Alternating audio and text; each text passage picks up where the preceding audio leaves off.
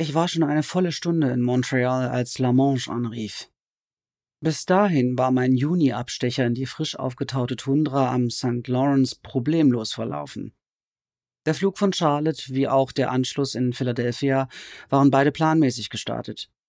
Birdie hatte mir nur minimalen Kummer bereitet, lediglich bei den Starts und Landungen hatte er protestierend miaut. Mein Gepäck war mit mir gelandet. Zu Hause angekommen hatte ich auch meine Wohnung in einigermaßen gutem Zustand vorgefunden. Mein Mazda war beim ersten Versuch angesprungen. Das Leben war schön. Dann rief Lamanche mich auf meinem Handy an. Temperance? Er alleine verweigerte sich dem eher benutzerfreundlichen Temp, das der Rest der Welt verwendete. Mein Name rollte von Lamanches Zunge wie ein hochparisisches Temperance Oui? Mein Hirn schaltete sofort auf Französisch um.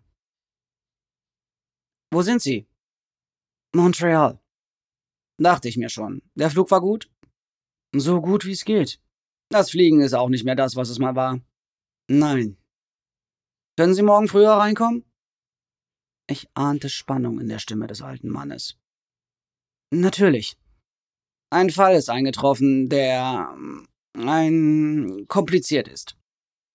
Kompliziert? Ich glaube, ich erkläre Ihnen das lieber persönlich. Acht Uhr? Bon. Beim Auflegen spürte ich eine leichte Beklommenheit. Lamanche rief mich nur selten an. Und wenn er es tat, dann hatte er nie gute Nachrichten. Fünf verbrannte Biker in einem Chevrolet Blazer, eine Frau mit dem Gesicht nach unten im Pool eines Senators, fünf Leichen in einem Hohlraum unter einem Haus. Lamanche war seit 30 Jahren forensischer Pathologe und seit 20 Leiter unserer gerichtsmedizinischen Abteilung. Er wusste, dass ich an diesem Tag zurückkommen und mich sofort am nächsten Morgen im Institut melden würde. Was konnte so kompliziert sein, dass er meinte, sich meiner Verfügbarkeit versichern zu müssen? Oder so grausig.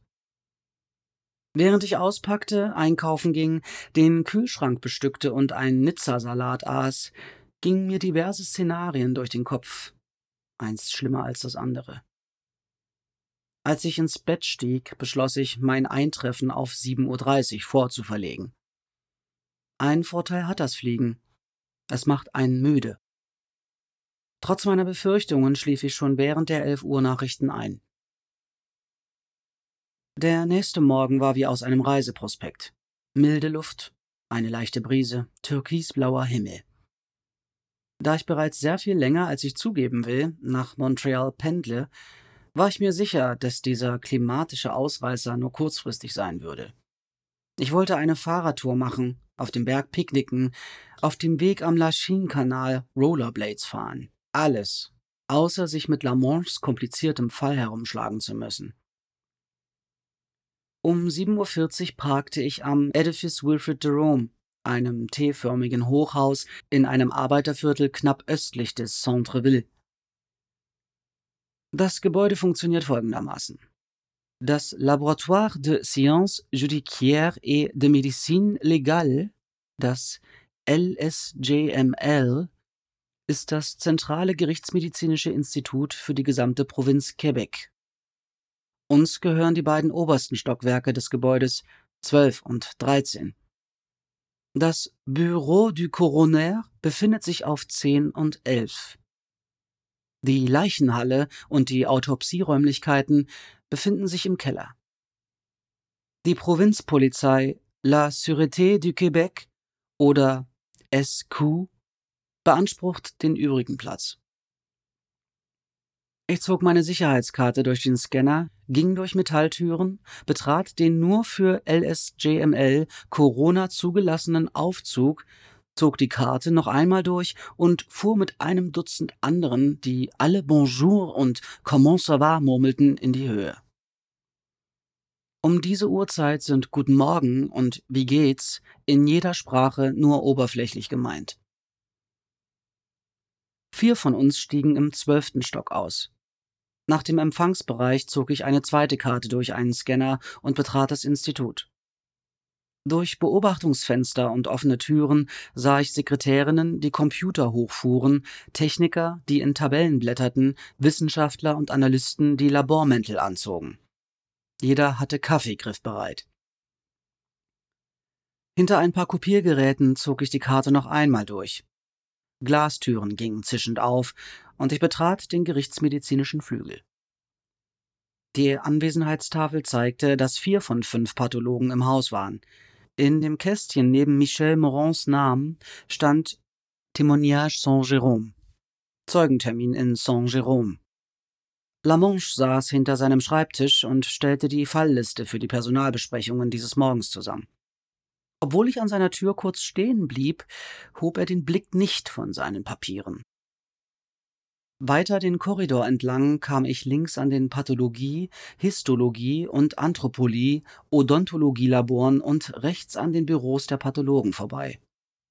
Pelletier, Moran, Sant'Angelo, Ayers. Das meine war das letzte in dieser Reihe. Noch mehr Sicherheit. Ein Schlüssel für ein gutes altmodisches Zylinderschloss. Ich war einen Monat weg gewesen. Das Büro sah aus, als wäre ich weg gewesen, seit wir in dieses Gebäude eingezogen waren.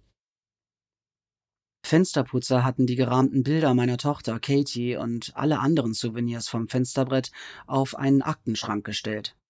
Bodenpfleger hatten den Papierkorb und zwei Pflanzen auf dem danach praktischerweise leeren Fensterbrett platziert.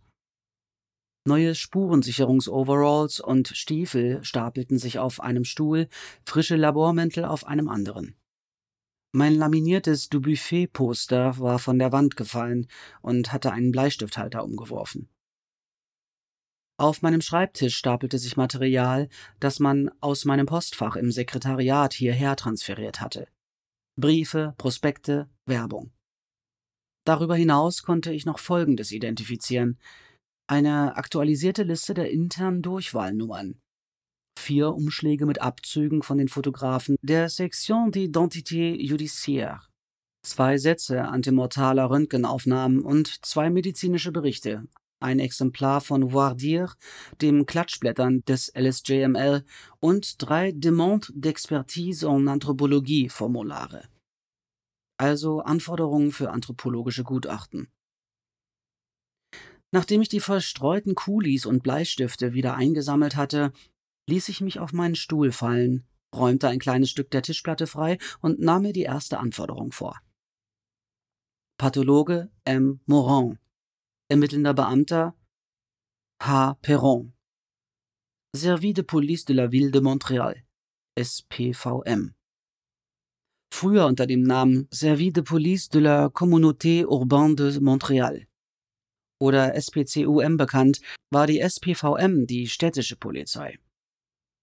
Dieselbe Truppe, neues Image. Nom Inconnu, Name unbekannt. Die jeweiligen Fallnummern von LSJML, Leichenhalle und Polizei ließ ich aus und wandte mich gleich der Zusammenfassung der bekannten Fakten zu. Auf einer Baustelle westlich von Centreville waren bei Aushubarbeiten Skelettteile entdeckt worden ob ich bestimmen könnte, ob die Knochen menschlich waren und wenn, von wie vielen Personen. Eintritt des Todes? Falls jüngeren Datums könnte ich Alter, Geschlecht, Rasse und Größe bestimmen und charakteristische Merkmale für jeden Knochensatz beschreiben? Könnte ich die Todesart bestimmen? Das Alltagsgeschäft eines forensischen Anthropologen. Das zweite Formular kam ebenfalls vom SPVM, der Stadtpolizei. Emily Sant'Angelo war die zuständige Pathologin und koordinierte deshalb alle Fachgutachten in Bezug auf die Leiche. In diesem Fall ging es um ein Feuer in einem Wohnhaus, eine verbrannte Leiche und ein bis zur Unkenntlichkeit zusammengeschmolzenes Gebiss. Man bat mich festzustellen, ob Übereinstimmungen zwischen den verkohlten Überresten und einem 93-jährigen Mann bestand, der angeblich in diesem Haus wohnte. Drittes Formular. Aus dem Lac des Deux Montagnes hatte man in der Nähe von L'Île Blizzard eine aufgeblähte und stark verweste Leiche gezogen. Außer der Tatsache, dass das Opfer weiblich war, hatte der Pathologe Lamanche nur sehr wenig feststellen können. Zähne waren zwar vorhanden, hatten jedoch keinen Treffer ergeben, als man die Daten in das CPIC, das kanadische Äquivalent des amerikanischen NCIS, eingespeist hatte. Könnte ich die Knochen auf Verletzungen hin untersuchen? Im Gegensatz zu den ersten beiden kam Lamonts Fall von der SQ, der Provinzpolizei. Eine Stadt, zwei Polizeieinheiten? Klingt kompliziert, ist es aber nicht. Montreal ist eine Insel, Teil eines Archipels im Zusammenfluss des Ottawa Rivers und des St. Lawrence River. Im Süden wird die Stadt vom Fleuve Saint Laurent begrenzt, im Norden von der Rivière de Prairie. Die kleine Insel ist nur 50 Kilometer lang und zwischen 5 und 13 Kilometer breit, schmal an den Spitzen, breiter zur Mitte hin. Das beherrschende Merkmal ist der Mount Royal, ein Brocken Eruptivgestein, der sich stolze 230 Meter über den Meeresspiegel erhebt. Les Montréalais nennen diese winzigen Buckel La Montagne den Berg. Was die polizeilichen Zuständigkeiten angeht, ist Montreal anhand dieser geologischen Eigentümlichkeiten unterteilt. Auf der Insel SPVM, auf dem Festland SQ, sofern es dort keine örtliche Polizei gibt. Rivalitäten kommen zwar vor, aber im Allgemeinen Samarche funktioniert es. Mein Blick fiel auf den Namen des ermittelnden SQ-Beamten, Detective Lieutenant Andrew Ryan. Mein Magen machte einen kleinen Satz. Aber davon später mehr. Pierre Lamanche ist ein großer Mann, wenn auch vom Alter schon ein wenig gebeugt. Da er Kreppsohlen und leere Taschen bevorzugt, bewegt er sich so leise, dass er völlig unbemerkt einen Raum betreten kann. Ich möchte mich entschuldigen, dass ich Sie gestern Abend so spät noch belästigt habe. Lamont stand in meiner Tür. Klemmbrett in einer Hand, Stift in der anderen. Kein Problem. Ich stand auf, ging um den Schreibtisch, hob die Labormäntel auf und hängte sie auf einen Haken an meine Tür. Lamonge setzte sich auf den nun freien Stuhl. Ich wartete auf seine Erklärung. Sie kennen natürlich Maître Asselin? In Quebec sind Corona entweder Mediziner oder Anwälte. Ein komisches System, aber ça marche. Es funktioniert. Michelle Asselin war Juristin, deshalb der Titel Maître. Ich nickte. Maître Asselin ist genauso lang Corona, wie ich in diesem Labor bin. Lamont strich sich übers Kinn, wie um zu kontrollieren, ob er sich an diesem Morgen rasiert hatte. Sie steht kurz vor der Pensionierung. Der komplizierte Fall ist der Ihre? Indirekt. Maître Asselin hat einen Neffen, der in der Nähe von Saint-Antoine-Abbé eine Farm besitzt. Theodore Doucet. Theodore und seine Frau Dorothée haben nur ein Kind, eine Tochter. Geneviève ist 32, hat aber spezielle Bedürfnisse und lebt zu Hause. Lamanche schien die Positionierung meines Papierkorbs zu hinterfragen. Ich wartete. Dorothee war eine regelmäßige Kirchgängerin, aber eines Tages kam sie nicht mehr. Kein Mensch kann sich an das genaue Datum erinnern. Man wusste zwar, dass die Familie sehr zurückgezogen lebte, dennoch machten die Nachbarn sich irgendwann Sorgen. Gestern besuchten zwei Gemeindemitglieder die Doucette Farm. Sie fanden Dorothee und Geneviève tot oben in einem Schlafzimmer. Theodore saß unten und spielte Silent Hunter auf seinem Computer. Lamanche missverstand meinen fragenden Blick. Das ist ein Computerspiel. Man macht da irgendwas mit U-Booten. Ich wusste das. Es überraschte mich allerdings sehr, dass Lamanche es wusste. Sie waren dort? fragte ich. Lamonge nickte. Das Haus war ein Albtraum. Die Zimmer waren vollgestopft mit nutzlosem Zeug. Haferflockenschachteln, Zeitungen, Blechdosen, benutzte Tempos, Fäkalien in Ziplock-Tüten. Theodor wurde zur psychiatrischen Begutachtung eingeliefert? Lamonge nickte. Er sah müde aus. Der alte Mann sah allerdings meistens müde aus. Beide Frauen waren vollständig bekleidet, sie lagen auf dem Rücken und die Decken waren bis zum Kinn hochgezogen. Die Köpfe waren einander zugeneigt und berührten sich, die Arme waren untergehakt.